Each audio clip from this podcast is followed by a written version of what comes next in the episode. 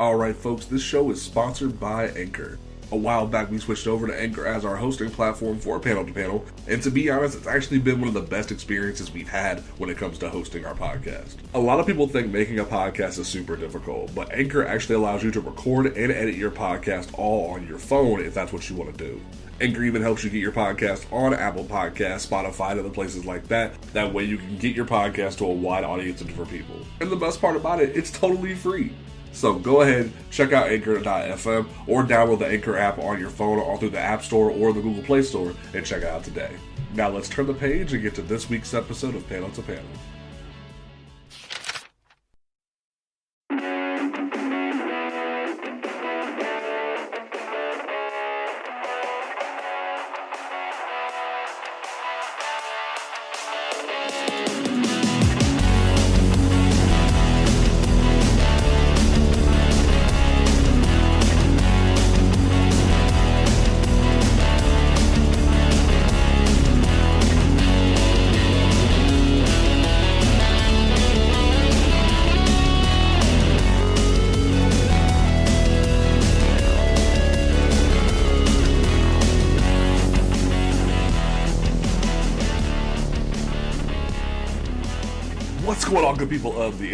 Once again time for Panel to Panel, a podcast where a bunch of folks shoot the breeze and talk about comic books and such. And this week, it is a special episode, our 75th episode. And you know, we had to do it big. And when we do it big, you know, we had to bring a special guest to celebrate with us. So, with last week's release of Captain America number zero and the impending release of Captain America Symbol of Truth, we have novelist and now comic writer Tochi Onyebuchi hanging out with us. We talk everything about what got him into comics as well as his upcoming run on Captain America Symbol of Truth. So get ready for that. Don't forget that you can listen to this podcast on Apple Podcasts, Google Podcasts, Stitcher Radio, Spotify, wherever you can pick up podcasts except for SoundCloud, you can find us because we don't mess with SoundCloud. But make sure you check it out. And you can follow this podcast on Twitter at P2P underscore podcast.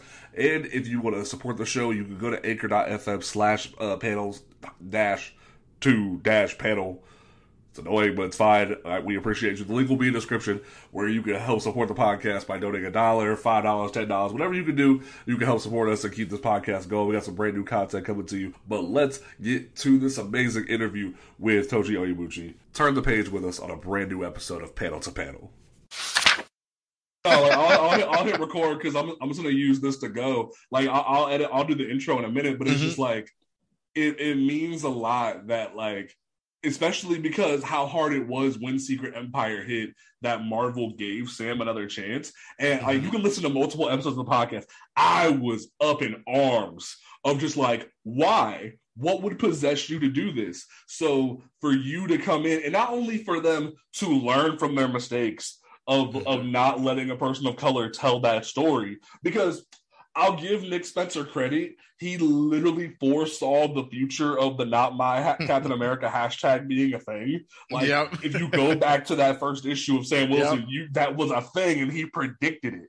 But mm-hmm. like in general, it's still just like you need you need a person of color to, to, to, to tell that story. So like just and then like I even spent the last few weeks going through your actual like novels and whatnot, and it's just you have a way with writing that I'm just so excited for when you you do this.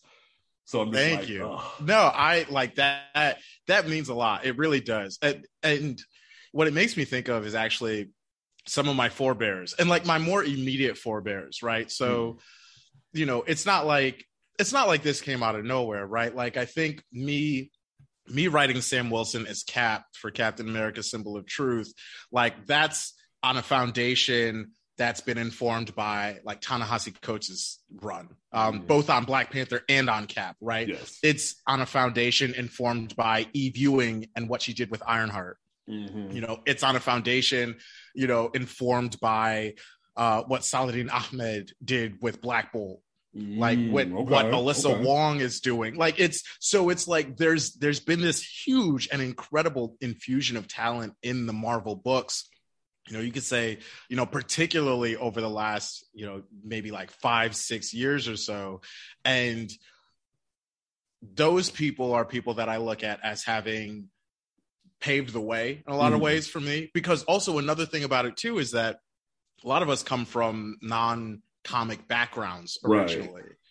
And you know, for me as a kid and like as a huge Marvel head as a kid, I always wanted to be involved in comics like somehow. But there's no, you know, roadmap for entry. Yeah, you're right. There's no like, oh, you go to school for this, or oh, you you work on this, and then you get this out there, and then this is how you get this published. And it's there was no like roadmap, so there was no way for me to be like, okay, mm-hmm. I need mm-hmm. to do step one, step two, step three, and then like I can I can do this.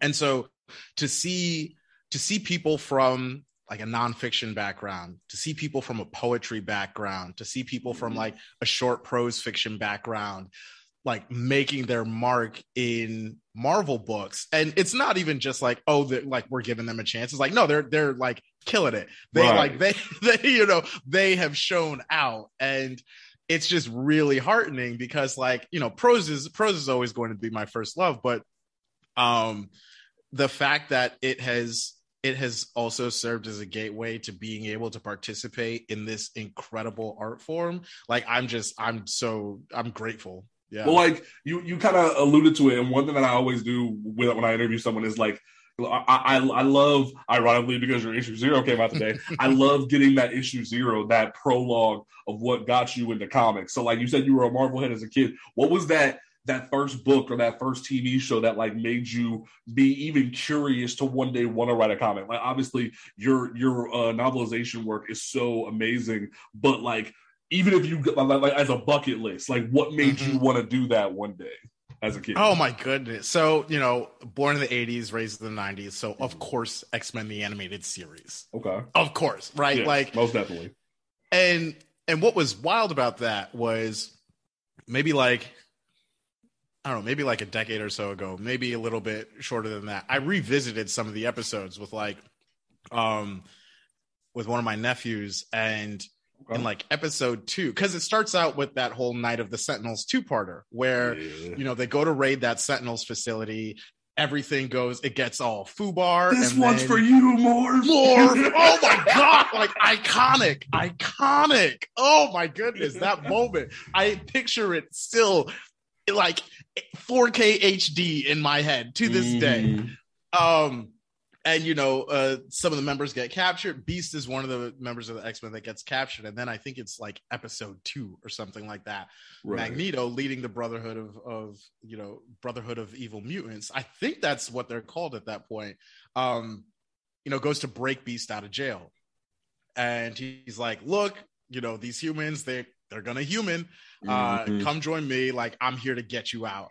And Beast is like, no, I'm going to submit myself to their justice system, et cetera, et cetera. And they have, and I'm not even, I'm not even kidding. They have a whole like undisguised discussion about segregation Yo. versus integration in episode two of this cartoon. Like, right, and like that, was, that was what was crazy about back then. Like all these kids watching this, they had no understanding. They yeah. had nothing. But it's just like you go back now and you just realize how in depth that was for the time. Yeah, they didn't disguise it or anything, and so it was wild because um, that was my intro to a lot of the just like incredible storylines that I would end up you know, revisiting in the comics. So like Phoenix Saga and Dark Phoenix Saga, which mm. to me is one of the greatest stories ever told. Like it's okay. like in it like it's in terms of, dramatic stakes, character development, plot, like all the things that make story. Mm-hmm. It's it's like Greek tragedy. It's like it's wrong. incredible. It's yeah. absolutely incredible. Um and you know, be you know, X Men were everywhere in the '90s, like, and mm, not yeah. just X Men, but X books in general. And one of my favorite sagas of all time is X-Cutioner's Song. Ooh, okay. And what was, yeah, it's oh my goodness, I could we could do a whole episode about. Like, hey, you can come back whenever you want. I'm down. Like that would be great.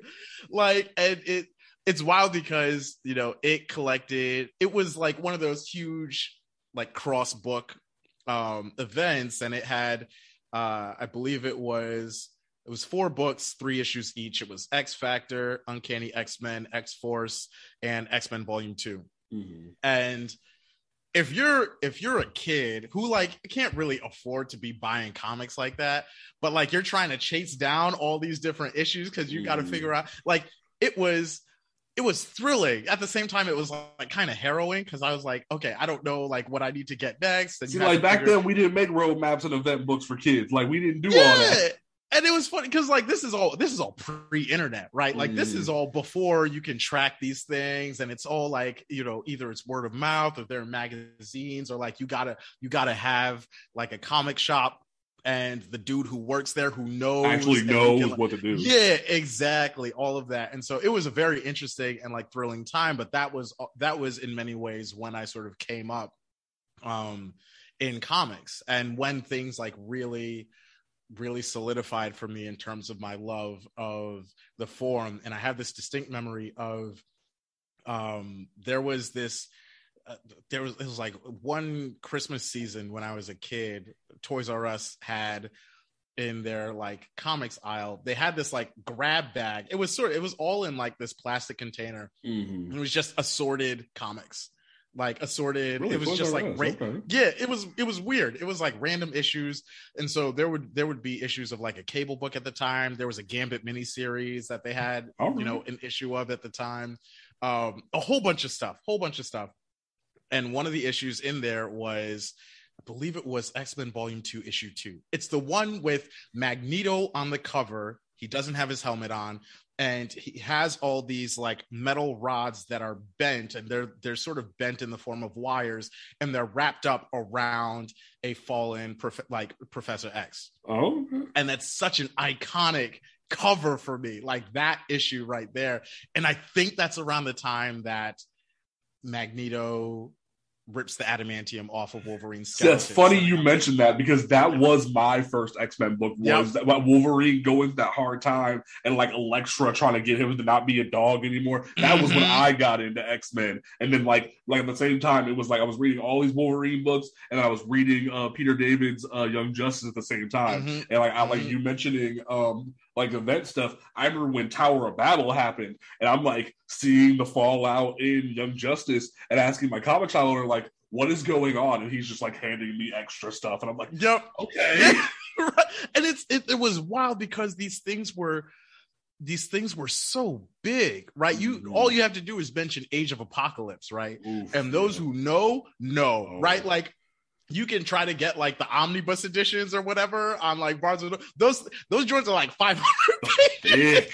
They, they are thick. They will take up space on that bookshelf, right. right? And so I think that's that's one of the things too that I've really appreciated about the medium, and that it's not really, at least I haven't really seen replicated in other media mm-hmm. whether it's TV, film. I mean, the closest approximation is, you know, related to comics. It's the MCU, right? Where right. you have these buildups to things like, um, you know, Infinity War, Endgame, mm-hmm. like that sort of thing. Um, but events in comics were such a huge yeah. deal for me like such a huge deal and even now with with you know House of X and Powers of X most recently, like that was just like magnificent. And so like seeing even like Avengers versus X-Men, that was a huge one for me. Like that was that See, like Civil it, yeah. War. Yeah, like a- AVX was I, I was all right in AVX, and then Bendis was like, you know what, we're gonna split up Black Panther and Storm. And I was like, bye. You, yeah, you lost me. I can't do it. You've lost me. I'm down with like, everything.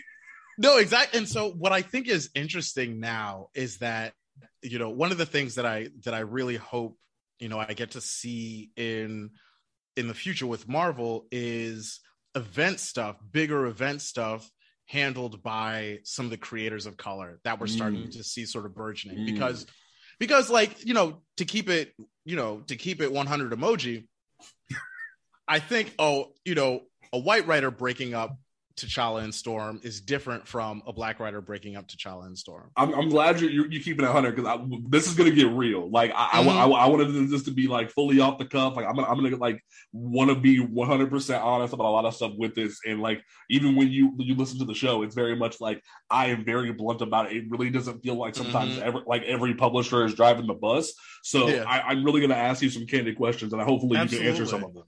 Absolutely. All right. So when it came to when it came to leaving the like the like the prose like like novel world mm-hmm. and coming over to comics, like what was that journey like?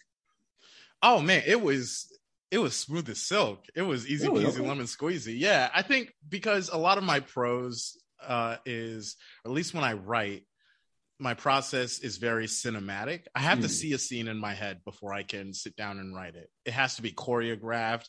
I have to know who's standing at the window when, you know, who's mm. crossing the room you know, I, you know, because I grew up on comics and anime, right? Yeah. Like that, like oh, you're an anime buff, okay? Okay, bam! Don't even get me started. Okay. Oh my goodness, yo! If you if you ask me a single question about Attack on Titan, Attack on Titan will colonize this entire podcast I mean, episode. I mean, I mean, my One Piece box sets are in the living room. Like we can get it popping. Like it ain't no, you see the freaking Akira six volume. I see it. I, I, I, I, I see it. It's beautiful. like I, am looking at the cover behind you, just like he has that. Like, oh my god. Exactly. So, like for me, I was very much raised as a visual storyteller.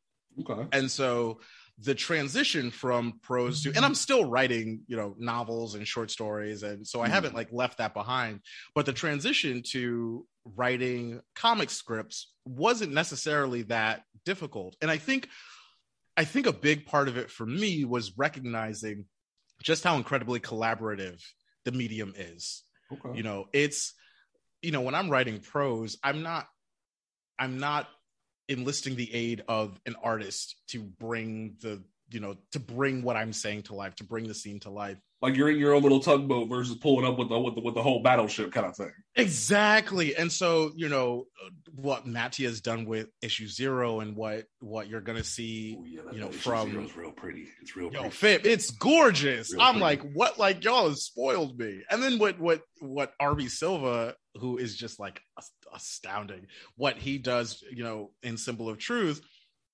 it's like I can see when I'm writing, I see the scenes in my head. Mm-hmm. And I send the script off and I get pages back, and I'm like, yo, how did I thought what I was writing was dope, and then like you said, like pages, and it's bam, it's like they take it to a whole new level. It's awesome. wild. It's absolutely wild, and so it's nice to be able to have that interaction, right? Because also mm. you get to, you know, the more you work with an artist, you get to learn what it is that they really like doing, like what it is in terms of their strengths.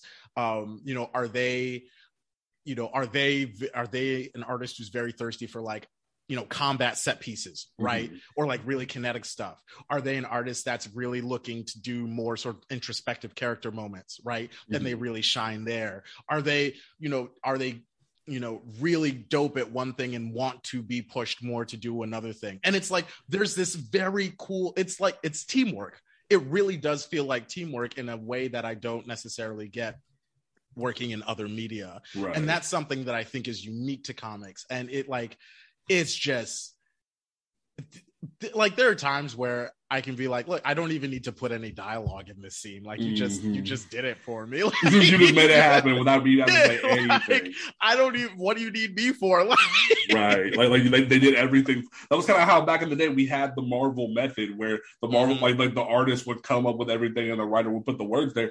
But you're able to basically just be like, yo, this is what I want, and then they elevate what you were already on in terms of what's going on. Yeah. Oh yeah. No, it's it's it's incredible. And it really does, you know, drive home the point that like, you know, these scripts, these things that I generate are blueprints, right? Mm-hmm. You know, you think of a novel, a novel is a finished product, right? It's not yeah. really a blueprint for anything else. Maybe a movie script is a blueprint for the director, but like a comic script is a blueprint for like the team that mm-hmm. does that creates the finished product. And I think having an understanding of that going in made the transition to working in comics like a lot smoother than it could have been. Because i wasn't i wasn't territorial about things. I wasn't like oh it has to be this way or uh this is what i was thinking or this is how you know this has to be the panel arrangement or et cetera et cetera et cetera. I was like yo like i'm working with uber talented people. I'm gonna let them cook. Okay. That's what's up. Like that, like, that's always something I'm always curious about is that relationship because, like, truth be told, in this day and age, artists and colorists and letterers they, they, don't get the credit they deserve. So to mm-hmm. hear that relationship evolve and be able to see someone from your background come in and then build that relationship is always something i love hearing about. Oh yeah. No it's like so much respect to these art it's ridiculous. So like my my intro i think into the world of writing for Marvel actually goes back to I want to say February 2021, mm-hmm. um, when I got to participate in a one shot. I I did I was part of the Marvel's uh, Voices? Marvel's Voices Legacy, you know, uh, anthology, and I got to write I got to write a short story about Domino. And yep, yeah and I got to I got to write a one shot about Domino, uh, and it was the very first time that I that I'd written a comic, that I'd written a comic script. Okay. And and when they told me that Ken Lashley was going to be doing the art, Ooh, bam, I I had to spend the following like 30 minutes trying to pick my jaw up off. I just got his I am Batman number five, like in the mail. and it's just it, he's so good. And it's like I've I've like grown up idolizing this man's work, like mm. in com- and like now he's like now I get to work with it. He's he's doing art for my for my story. and so it's just like I'm just starstruck the whole time. Like that's that's my thing. It's like you know, it's not even a matter of like them not getting. I'm just so starstruck all the time. I'm like, how are these people not on like Mount Olympus, right? Like, it's like you walking in like just these titans, and you get to like step Actually, on their level though, for a minute act yo like i like yo captain america zero this book that i this book that i co-wrote has freaking Alex Ross covers. What the hell? Like uh, you, you have no idea how hard my life has been recently. Like trying to find the textless very like, like, like version of that cover. Like I even went to my LCS this morning, and all they had was the Steve cover. Drove across town to the other comic shop to get yours. Like I had I had to have Sam's because like don't get me wrong, like just to burn it out real quick, get the Steve mm-hmm. one, read it, like be ready for the night, cool, whatever. But like I needed the Sam one because it just yeah. Oh so yeah, like it just. And then you got a Peach Momoko variant too. Like damn, oh. I'm just like, and oh, the wraparound cover. What? Oof. Like it I'm just. Gonna, I'm gonna like, get that next week. My dog, it's like, a few. I'm so spoiled. I am so spoiled. Like I, that's what it feels like. It feels like I am so spoiled. Um, but no, it just like I think it just goes to show like what this process can be like when everybody is super excited for and proud of the thing that they're working on. Right. Um, like co-writing, num- co-writing number zero with Jackson Lanzing and Collin Kelly, who will be doing Sentinel of Liberty.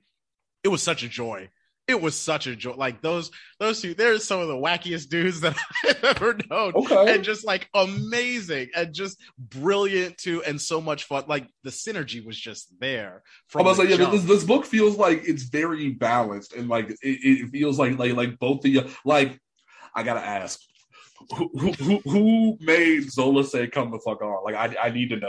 Like, that was them. That was them. Oh, I thought it was you. I'm like, I felt like you would say something was, like that. Like, like for so Zola to come that, off yeah. like that would just seem so out of pocket. Like, there's no way a white person wrote that. Like, I, I oh, like, and that's what I'm. That's what I'm saying. Is like, yo, these these these dudes are built different. Like,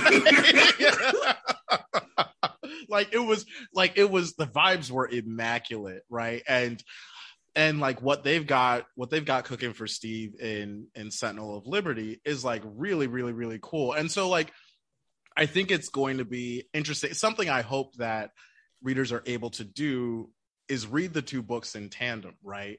Because you know they you know this is a world of two captain americas and mm-hmm. they steve and sam are very much doing their own thing um, Sam is very much the sort of public facing Captain America. Steve's on a much more sort of introspective journey. Okay. Um, and, and, you know, some of what he will be going through involves sort of looking at his own history and whatnot. Um, but like the two books are there is relation between them right? Mm-hmm. like i i feel like it's it's one of those things where you can get a lot out of just reading one book but when you read the two of them together it just augments this it's like it's like um do you ever see that movie uh keanu with yeah. with yeah.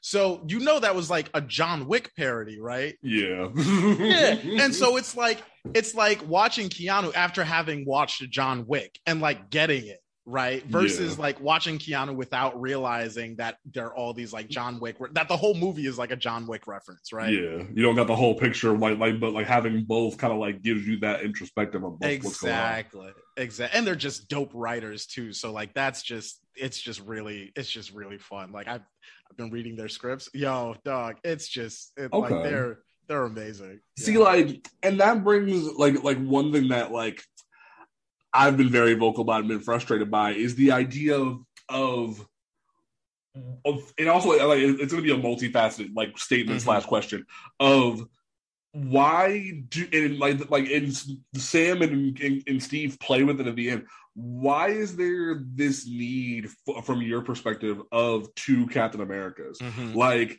why isn't there the ability for Steve to take that step back? Like, ha- like we mm-hmm. see even now, like DC is trying to do, like, like finally, like take that step forward and have the next generation take over. And all, Marvel tried, Marvel really tried with all new, all different to take that step forward. They tried to do Marvel Generations and show the next generation moving forward. What to you signals this like not being a stagnant point of, or like mm-hmm. giving people like one group of fans what they want and one group of fans what they want. Like, is is this just going to be the Peter Miles situation where Peter's still the front runner while Miles is in his own little pocket, or are we actually going to see a growth where Sam is the only Captain America at some point? I mean, I think you know I have no idea what like Marvel has planned. Right. I, I, mean, I only know like the arcs that I have planned, and yo, there's some wild shit coming up. I that's all I'm gonna say. There's some okay. wild shit coming up. But like, I think personally for me, I find this incredible dynamism in having both Steve and Sam be Cap because I think there's you have the opportunity for interplay that you wouldn't necessarily have if only Sam were Cap and Steve were just Steve Rogers and not mm-hmm. Captain America anymore. Like there's there's so many incredible story opportunities, like storytelling opportunities that are present because they're both they're both this hero. They're both this they're both playing this role and they're both doing it in very very very different ways. And they're also okay. both going on their own different journeys. I think it's you know, we just, you know, the the, you know, trailer for Thor 4 just dropped, right? And right. you know, we got we got that little teaser at the end um of our you know of our Jane Foster Thor in a mm. movie that has, you know, Thor like, you know, that has Chris Hemsworth, Thor like in the yeah, front, exactly. Front and that's that's super exciting, right? That's yeah. super super super exciting. I think you know, and I think it's one of those things too where you know, there's you know, I feel like there's always going to be an opportunity for these, you know, newer heroes or heroes in newer roles to build longevity and to pave their own way. And I think that's part of it too, because sometimes I think what can happen when, you know, a new character takes on an old role is that they're taking on also all the baggage and history of that so that it mm-hmm. becomes very difficult to divorce the role from the previous person who held it right okay whereas here like one of the really exciting things about writing sam wilson as cap is that we haven't seen too much of Sam Wilson as Cap. There are yeah. so many places where I can take him. He kept getting sidelined been... by event after event. So like exactly. Yeah. So like yo, the st- the stuff that's ha- even in our first arc, like the stuff that's happening is because, and part of it is because we've never seen Sam like interact particularly as captain america with these people in this mm. way mm-hmm. we've never seen sam in this place we've never seen sam in this place and it's cool. Like I think it's just really exciting, not just doing that, um, you know, with Sam as Cap, but doing that in a world where Steve Rogers is also Cap, because that me, yo, I just I love conflict like mm-hmm. in storytelling not necessarily in real life but like if people right. want smoke i can i can turn this into a hookah bar right um, but but you know what does it look what does it look like when you have two captain americas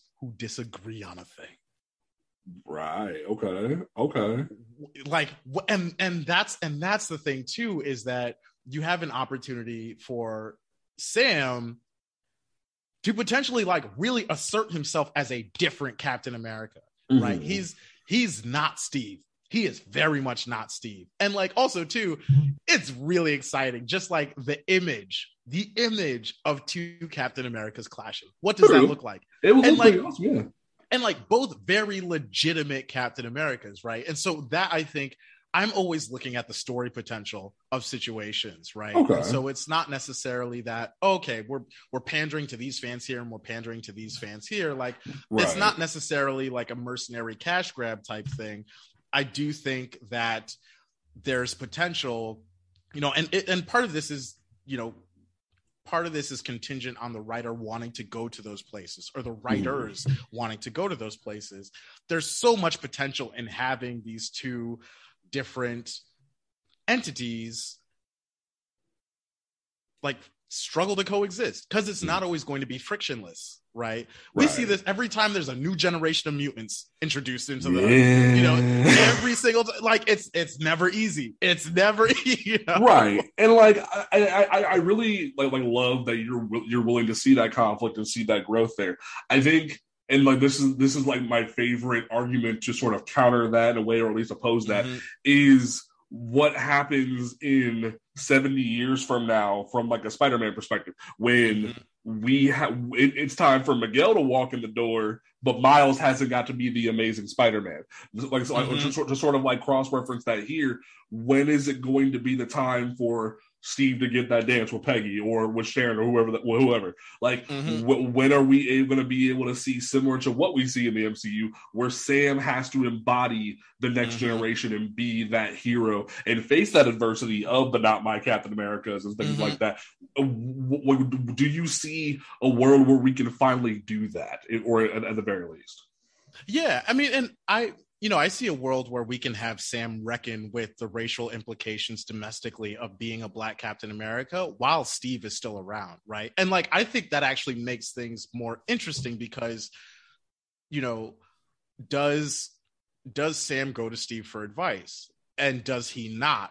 Right, mm. because there's like there's arguments for both ways. Like he could he could be coming to Steve like, look you've you've held the sh- you know you've you've raised the shield for however long like how did you do it? The flip side is yo he's a like he's a white dude who was in a block of ice for maybe the most contentious period of american history. Yeah. he has nothing to tell me. Like right? There's so many different ways that this could go right? Uh, and you don't necessarily have that if you don't have steve to play off of right? Okay.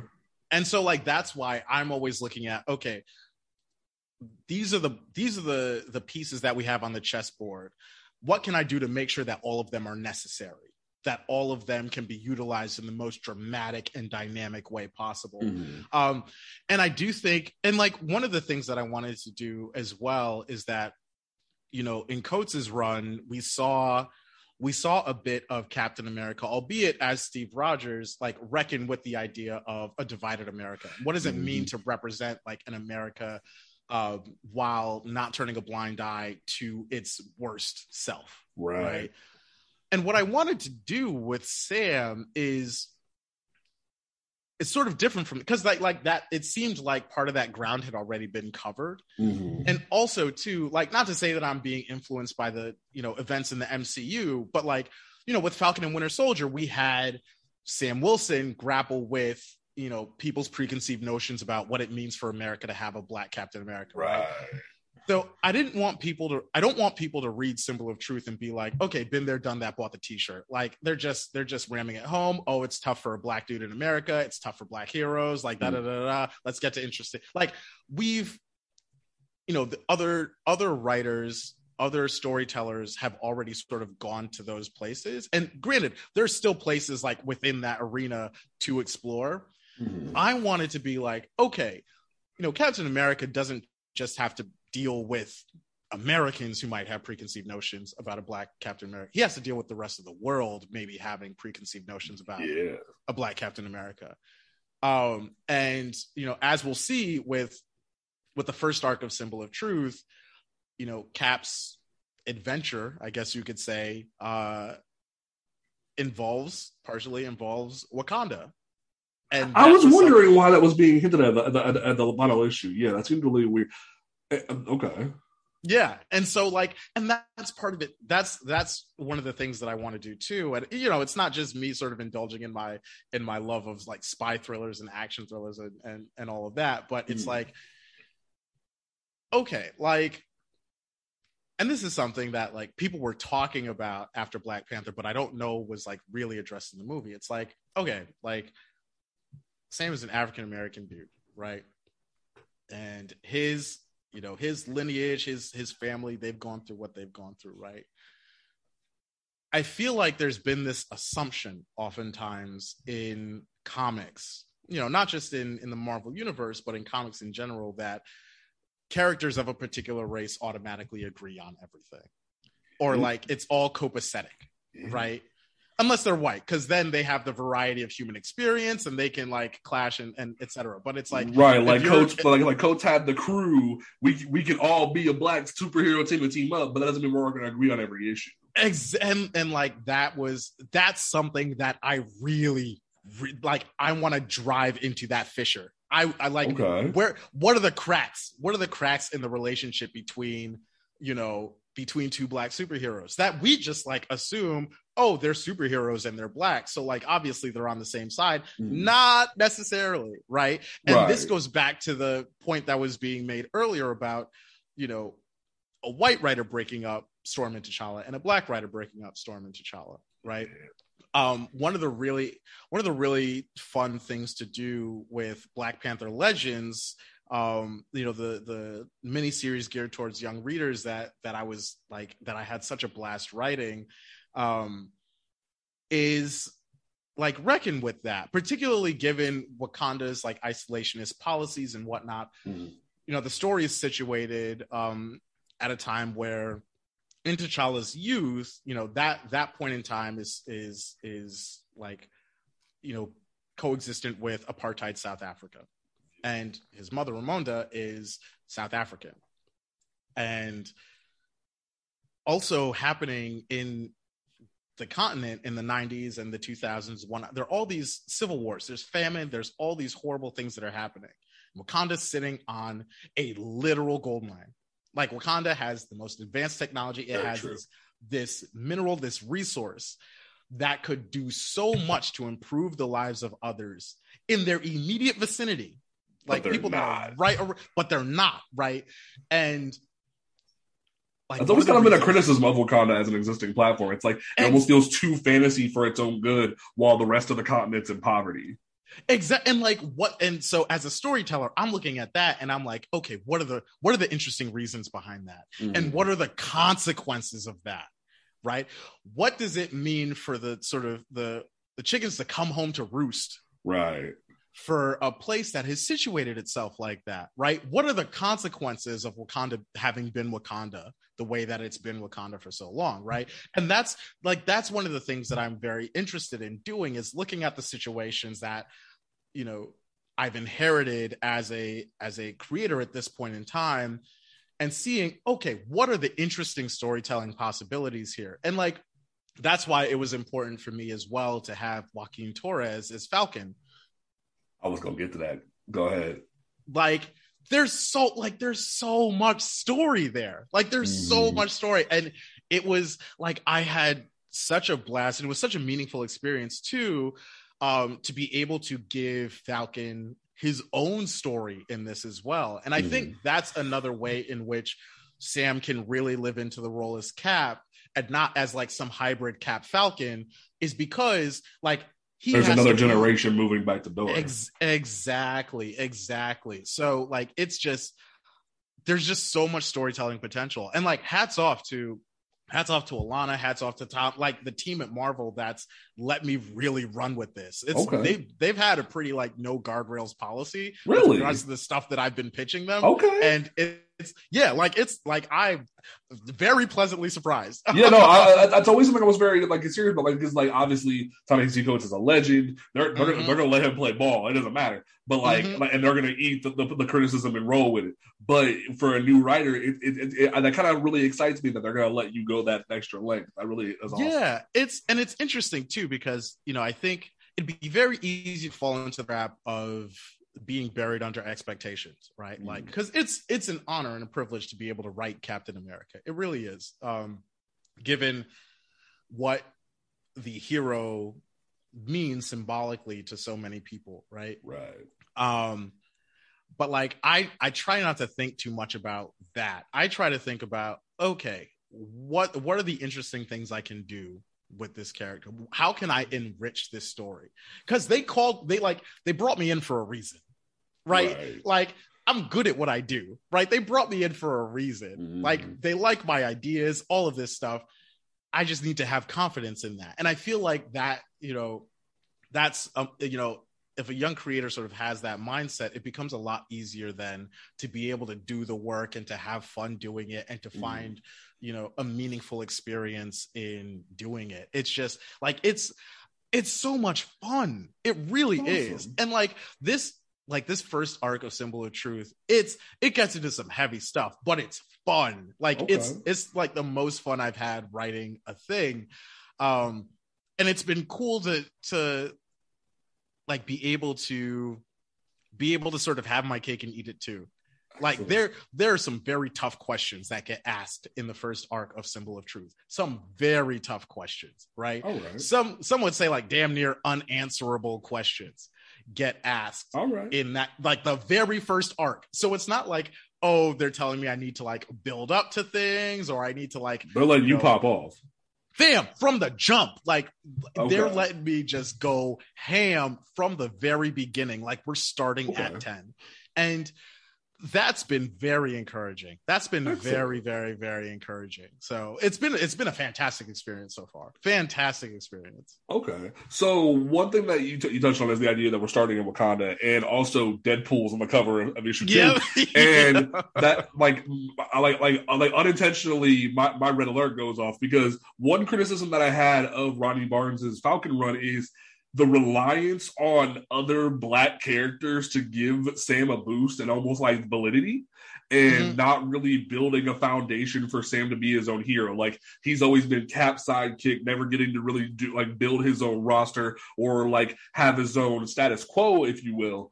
Um, like you had Blade and vampires, you had um demons and Brother Voodoo in the first arc of Falcon, and then now you we, we see you heading into Wakanda, and that's even something Eve Ewing kind of clutched on was seeing Riri go to Wakanda. What like what like is there a way that like without spoiling anything mm-hmm. that you can sort of give people like reassurance that if we're not just going to go on world tours and like see every black person like that we can find and actually build something for Sam?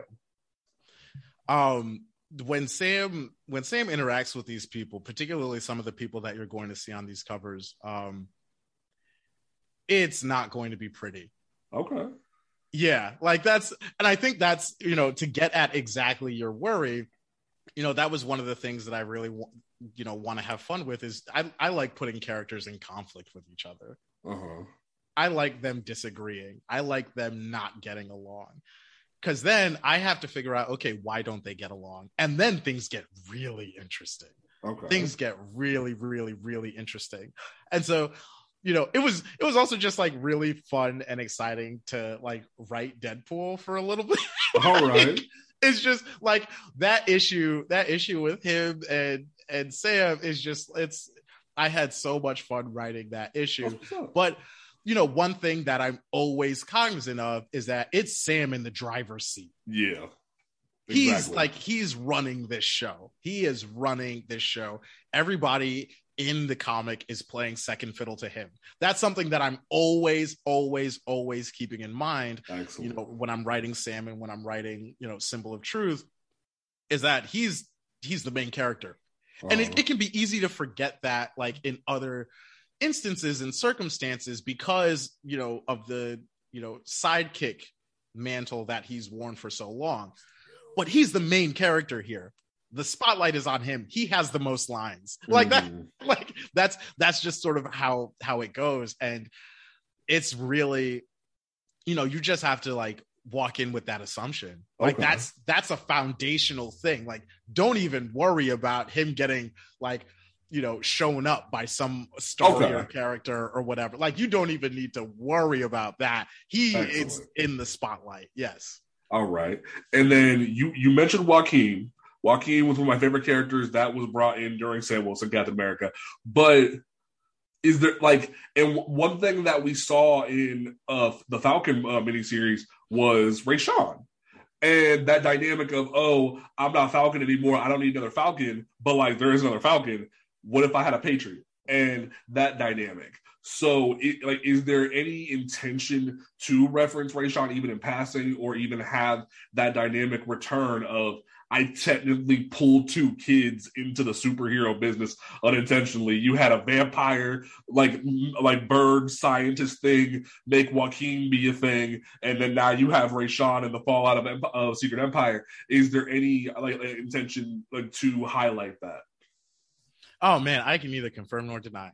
Oh, um, ah, I hate that. No, I mean, I, I will say, I will say, you know, it it, we do see we do see the Sam Joaquin relationship. Okay, right? we do we do see that, and we do see, and it's important to me as well to have, you know, Joaquin be his own character as well. Good. Um, and he's like he's not he's not just because like no matter the story and no matter the medium, like I am always thrilled when I come across like side characters, no matter how much real estate they have on the page, uh-huh. that are or at least hint at fully like full dimensionality right they have right. fully realized past they have their own history they have their own conflicts they're not just it's not like a magical negro situation right mm, yes and it was very important for me to have Falcon be a fully embodied character with his Thank own history, yes. with his own things that he's struggling with,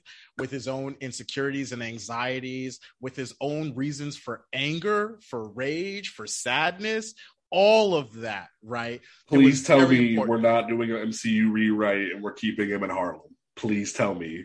Oh yeah, no, he's like, and that's so that's yo, that brings me to a very, very, very important point. And this is such an important distinction between um symbol of truth between Sam in the comics and Sam in the MCU. Sam in the MCU is a military man, mm-hmm. right? Military man from Nolans, all of that. Um, Sam in the comics is a social worker. Yep. He's a social worker yep. from Harlem. That was always that drove me nuts. Like you randomly made this man Sergeant Bubba Gump for no reason. Like, why did we need that? you you you you had this man. He was a pastor's kid. He had a yep. story, and you threw it out the window. Like, why? It just so thank you. Thank you. Yeah, no, it like and it matters. It matters, mm. man. Cause like, you know, I you know, I have a background in in social justice stuff and after law school i worked um, particularly with regards to the issue of, of incarceration um, in New York, and so I saw a lot of social work, mm. and like it's it it can inform so much of how you think about the world, how much you right. you know it it can inform how you problem solve. It can inform how you look at things like good and bad, right? Yeah. It like it's so important for me to like keep in mind and you know to make sure that that readers remember that like you know this is not MCU Sam. This is like this is Sam. This is Sam Wilson, social worker, son of a preacher's kid in Harlem, whose parent who lost both parents violently. Yep. Yep. Violently. Like they had some serious Uncle Ben moments. Like yep. and as a kid, he had to go through that. And I don't think we've ever seen Sam really sort of reckon with that or be forced to reckon with it's that. always been glossed over like i think the one time i remember being really highlighted was in generations captain america by nick spencer where like he he spends multiple panels like painting that flashback but no one else seems to care. They they just mm-hmm. act. They, they're like, oh no, like Harlem's Luke Cage's territory. Like, no, no, no, no, no. There, there's more than one black person in Harlem. Like we can tell oh, stories. Like, Har- like Harlem, Harlem can be big when it wants to. Right. like it's and like that so it like it's that's been a source of of of fun for me but also part of my sort of mission is you know making sure that people that people don't get it twisted this mm-hmm. is not mcu sam wilson this is this is our Sam. This is my Sam Wilson. Okay. like, okay. Like this is our Sam Wilson, right? Right. Um, this is this is the comic Sam Wilson. You could you could say this is the OG Sam Wilson. Um, hey, there we go. There we go. And uh like that's making him his own character is so much fun because like there's you know going back to earlier points there's so much possibility right there's so right. much there's like, like there's so much real estate there's so much that hasn't been written. Like we get we get to build the mythology of sam wilson as captain america together. Like we get to do that. We get to do that. And that's just that's thrilling. That's absolutely thrilling like that was always one thing. It just it seemed like the minute Remender got him in the door, we're about to we're about to nuke the multiverse, and then the minute uh, like uh, Spencer got him in the door, we're about to like bring Nazis in. Like we we we couldn't get our footing, and then times that by the controversy, it just there was nonstop trouble for Sam, and he couldn't even be able to tell mm-hmm. his story. And like that's I you know I have to give you know, I have to give credit again to to Alanna and Tom and to to Jackson and Collin because one of the things that we were very intent on from the very beginning was making sure that we could all make this work together, mm-hmm. right? And how to basically build a platform for longevity this isn't a mini series. This isn't like like we're not gonna like, like, we're not gonna like scratch off and go one of six like halfway down the exactly, road. Exactly, exactly. Like that, that was what happened to the Falcon book when it was pitched yeah. as a series, and then it got cut off at issue six. Yeah, like this is not like Symbol of Truth is not a limited series. Like it's not it's not a side book. It's not whatever. Like we have two Captain Americas, right?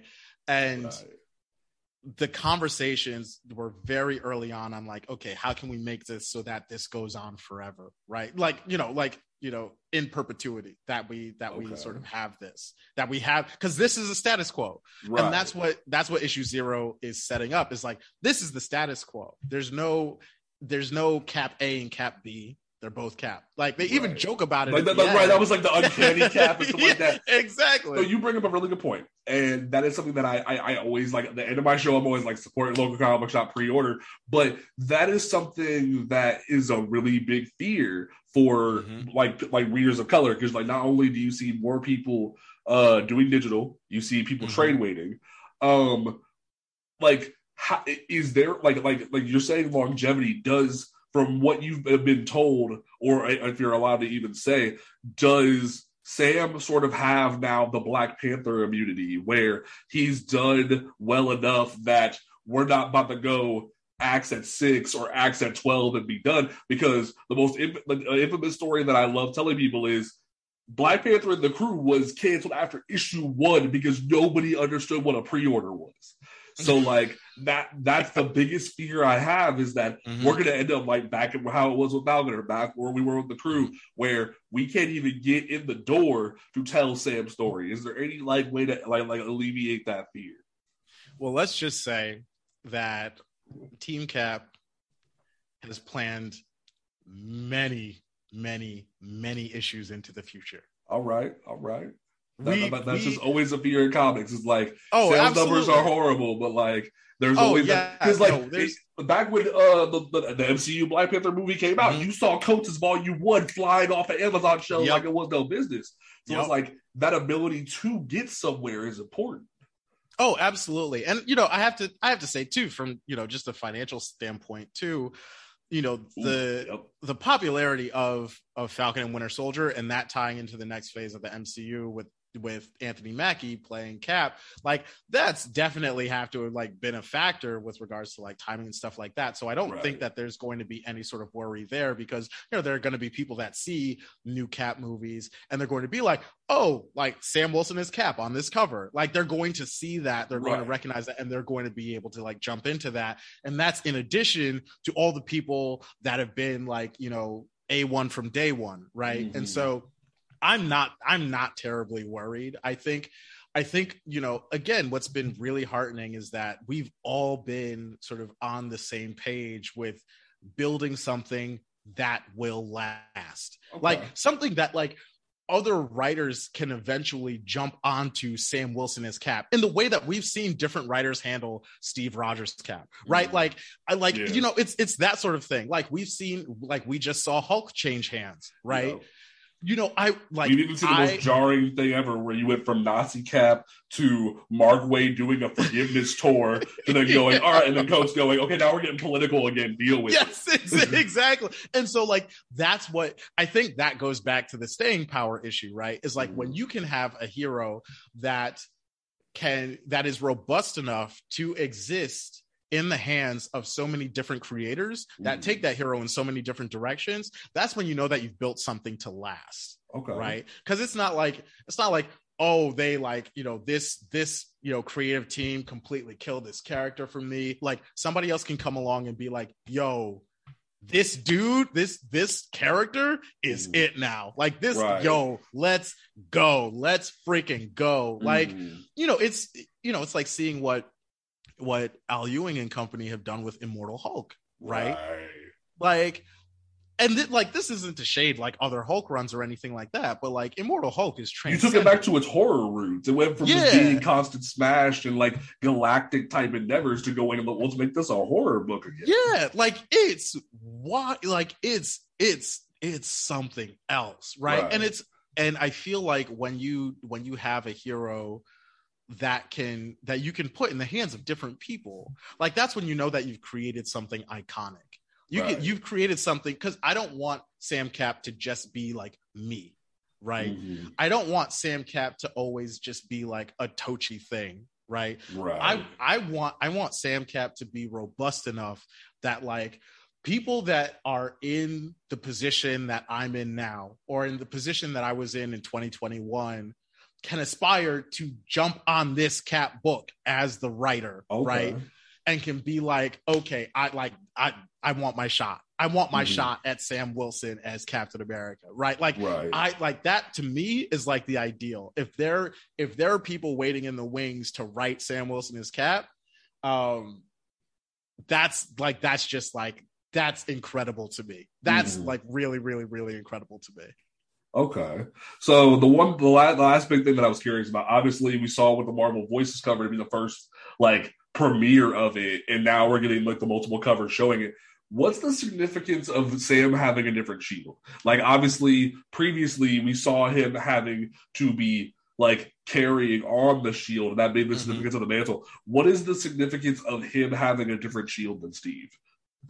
Um, part of it is is making it so that the shield was more purely an extension of him than okay. you know a sort of thing that he inherits as part of taking on this role right because you know the wing design and all of that right yeah. So it's not like when Sam Wilson became Cap, he had to like let go of his wings or anything like that, right? He, he wasn't earthbound. Ex- exactly. So like this is a different Captain America. This is like a new this is this is not your right this is not the other Captain America.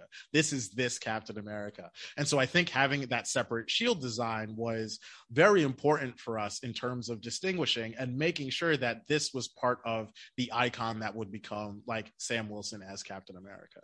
Okay. I just like I was very curious about that because it seemed to sort of like I, I remember that like the scene that Remender crafted of old man Steve going this like this is yours now, and then they sort of mimicked that in the MCU. Like, no, that's not mine. That's yours. Like, it's yeah, sort yeah, yeah. We're, we're not really having that anymore. And I was curious of what the mindset was behind that. Yeah, no, like it's you know we're you know we Sam Wilson is his own Captain America, right? And we're trying right. to figure out every way possible that we can hammer that point home, um, particularly visually, like that.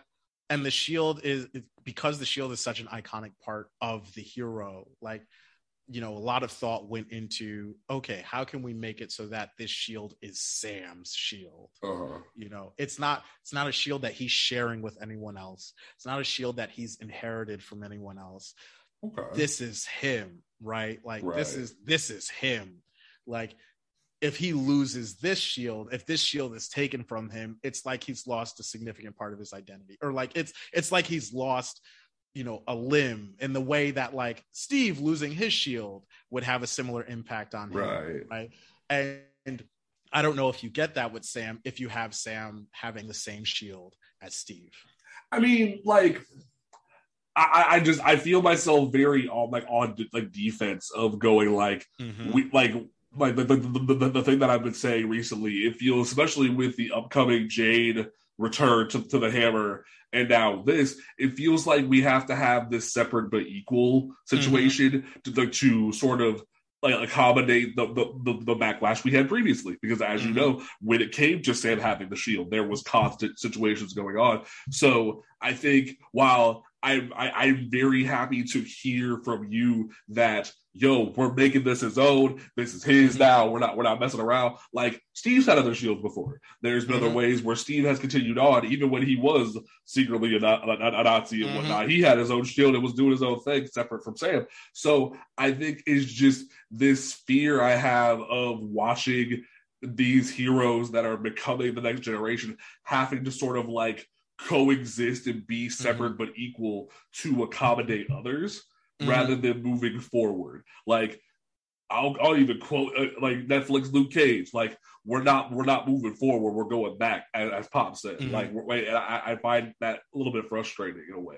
No. I like I and I get it. Like I absolutely, I definitely get it. I mean, one thing too is that you know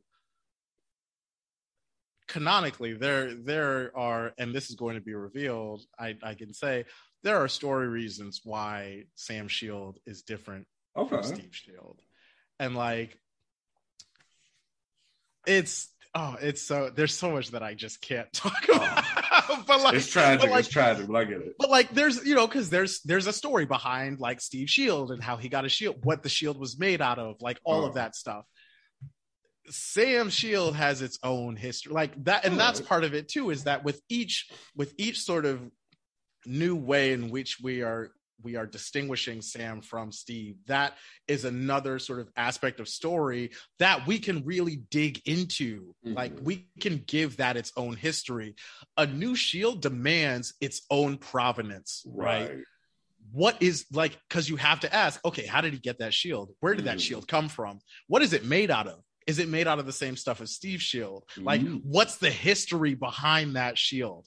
Okay. That becomes its own story, right? And so right. that, like, it just gives me more real estate to be perfectly like if I'm okay. just if I'm just keeping it one thou wow, like I just I get to have more fun because I'm like, right. yo, this is like this you, is you, you this playing is, ball, you having a good time. Yeah, okay. I'm like this. Okay, so this is some of the wild shit. Like it's like the you know yeah. it's the Zola, it's the you know beginning of the Zola story. It's like you want to you want to hear about how I fell out with this with yeah. this chicken scooters. You know, it's like it's like that. It's like you want to know how I got this wild shield. It's like, like it, man, and like I'll, I'll admit, like I think what halfway through the book, I I, I was I was in battle mode. Like when I was when mm-hmm. read this, the issue zero because it's like it's just been like what now six years of just mm-hmm. the constant baggage on Sam and then Nick Spencer predicting the future. You saw mm-hmm. just the constant blatant racism. No, let's, let's keep it mm-hmm. 100 and just like and, and, call it out for what it was. But then I sort of like, like that that perfect star panel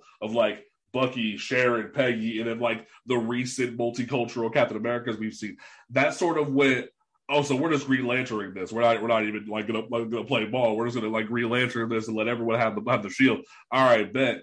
But like I I, I think seeing how excited you are has like alleviated me a lot because it has been a constant battle mm-hmm, fending mm-hmm. off the racism. So it's just absolutely it, it, like so it's just that thing of wanting to see a brighter future for the hero that I've seen since I was a kid.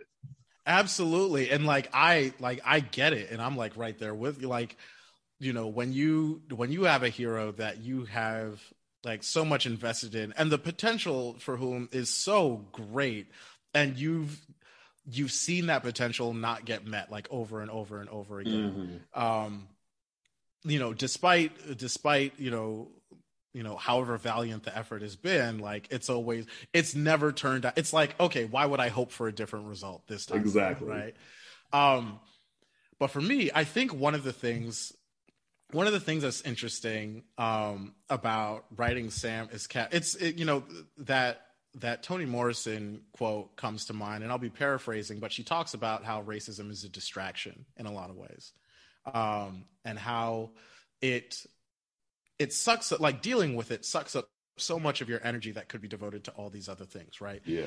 And so that's one of the reasons why I didn't want to necessarily spend a lot of time having Sam contend with, you know, any sort of racist backlash to him being Captain America. Like we're past that, right? Yeah. Like he's he's we're past that because there are other stories there at least to me there are other really interesting sort of newer stories stories that i haven't seen yet that can be told if we're just like look i don't like you know if and even if sam's like i don't care how they feel about me as cap mm-hmm. like i don't I, I don't care i have a mission that i have to do right now like you know it's it's like it's that sort of thing and so you know i feel like that like that's a mindset that I've been able to to bring to this is that like there's no there's no debate about Sam Wilson as Cap. Like this mm-hmm. that's not it's not up for debate.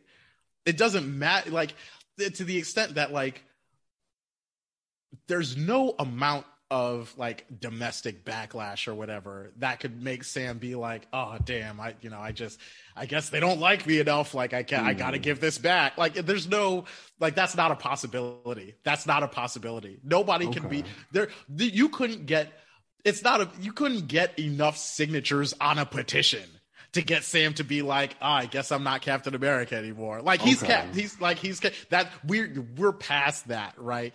And I think that's you know, particularly when you're dealing with a hero of color, particularly a black hero that's being put in, you know, in this new position, particularly if it's a position of leadership, I feel like there's always this this compulsion to portray them dealing with the backlash. Mm-hmm and like from the jump, right? So it's not they don't even get to start doing their job. They have to prove and we see this in the workplace too. Like mm. you just ask any like black woman in a professional environment. Oh, right? Yes.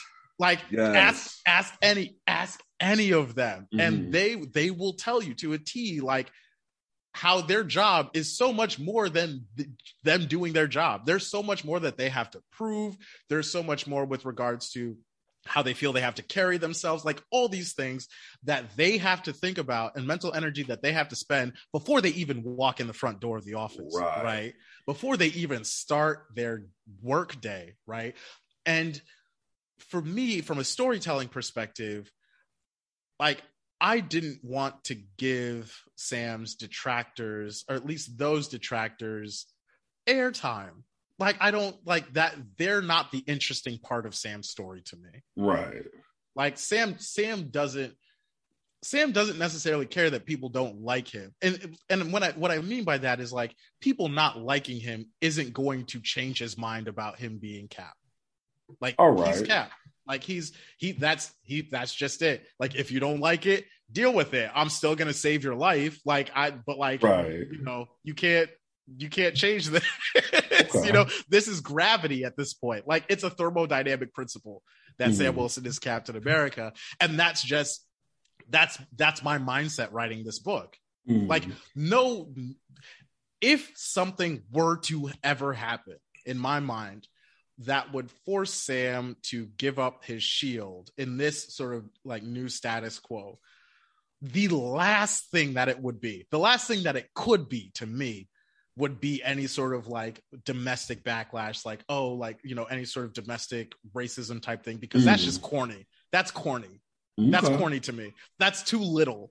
That's too little. If Sam stops being Captain America, it has to be because freaking Silver Surfer came in and was like, Galactus is gonna blow up the planet unless you give up. Like it's gotta right, be something okay. like big like that. It's gotta mm. be some like Dark Phoenix type shit for me to even conceive of this Sam Wilson giving up his shield. Sam Wilson's so much bigger than you know any sort of Fox News analog talking head being like, "Oh, like you know, not my Captain America." It's like, mm. come on, mm-hmm. we're, we don't care. We don't care. you have you have made my night, so I, I, I very much appreciate that. No, um, I, you know, I just had to, I had, I just had to talk my junk for a second. No, you good. I just like it, it, it's, it's a, it's a fine line between like putting, putting your heart on your sleeve and being like, I'm tired, I'm tired. Like I, I feel like Sam mm-hmm. Jackson. I've had it with these races on this plane. Like I, I need to stop. Like it, has been a constant, nonstop battle, and it's just like, it, there's that fear of having to have both on the same plate It's that fear of mm-hmm. like like seeing him get kicked to the side again. And that was even the thing with the Falcon and the Winter Soldier tie-in book uh mm-hmm. last year, where it was like Sam and Bucky going on an adventure, going, "Hey, we used to be Captain America here," and it's just like, Yep. Uh, so yep. I, yep. I, you have really made me feel better about this. I appreciate you. Um, one thing that we always do at the, at the end of the show is a final, like, like a, a, final statement. Like, if you could leave panel to panel listeners with one last thing, what like what would you want to want to leave them with? Yo, this this book this book will change how you look at Captain America. Like Captain America, symbol of truth, will change how you look at Captain America. Um, I feel a hundred percent confident saying that this, yo, this, I'm not holding back with this book. Like I'm not. I'm just not. I, I get one shot at this. yeah, you, yeah, that's fair. I'm not. I'm swinging for the freaking fences. Let's you know, go. with this All book. Right. And so, yo, y'all are in for a treat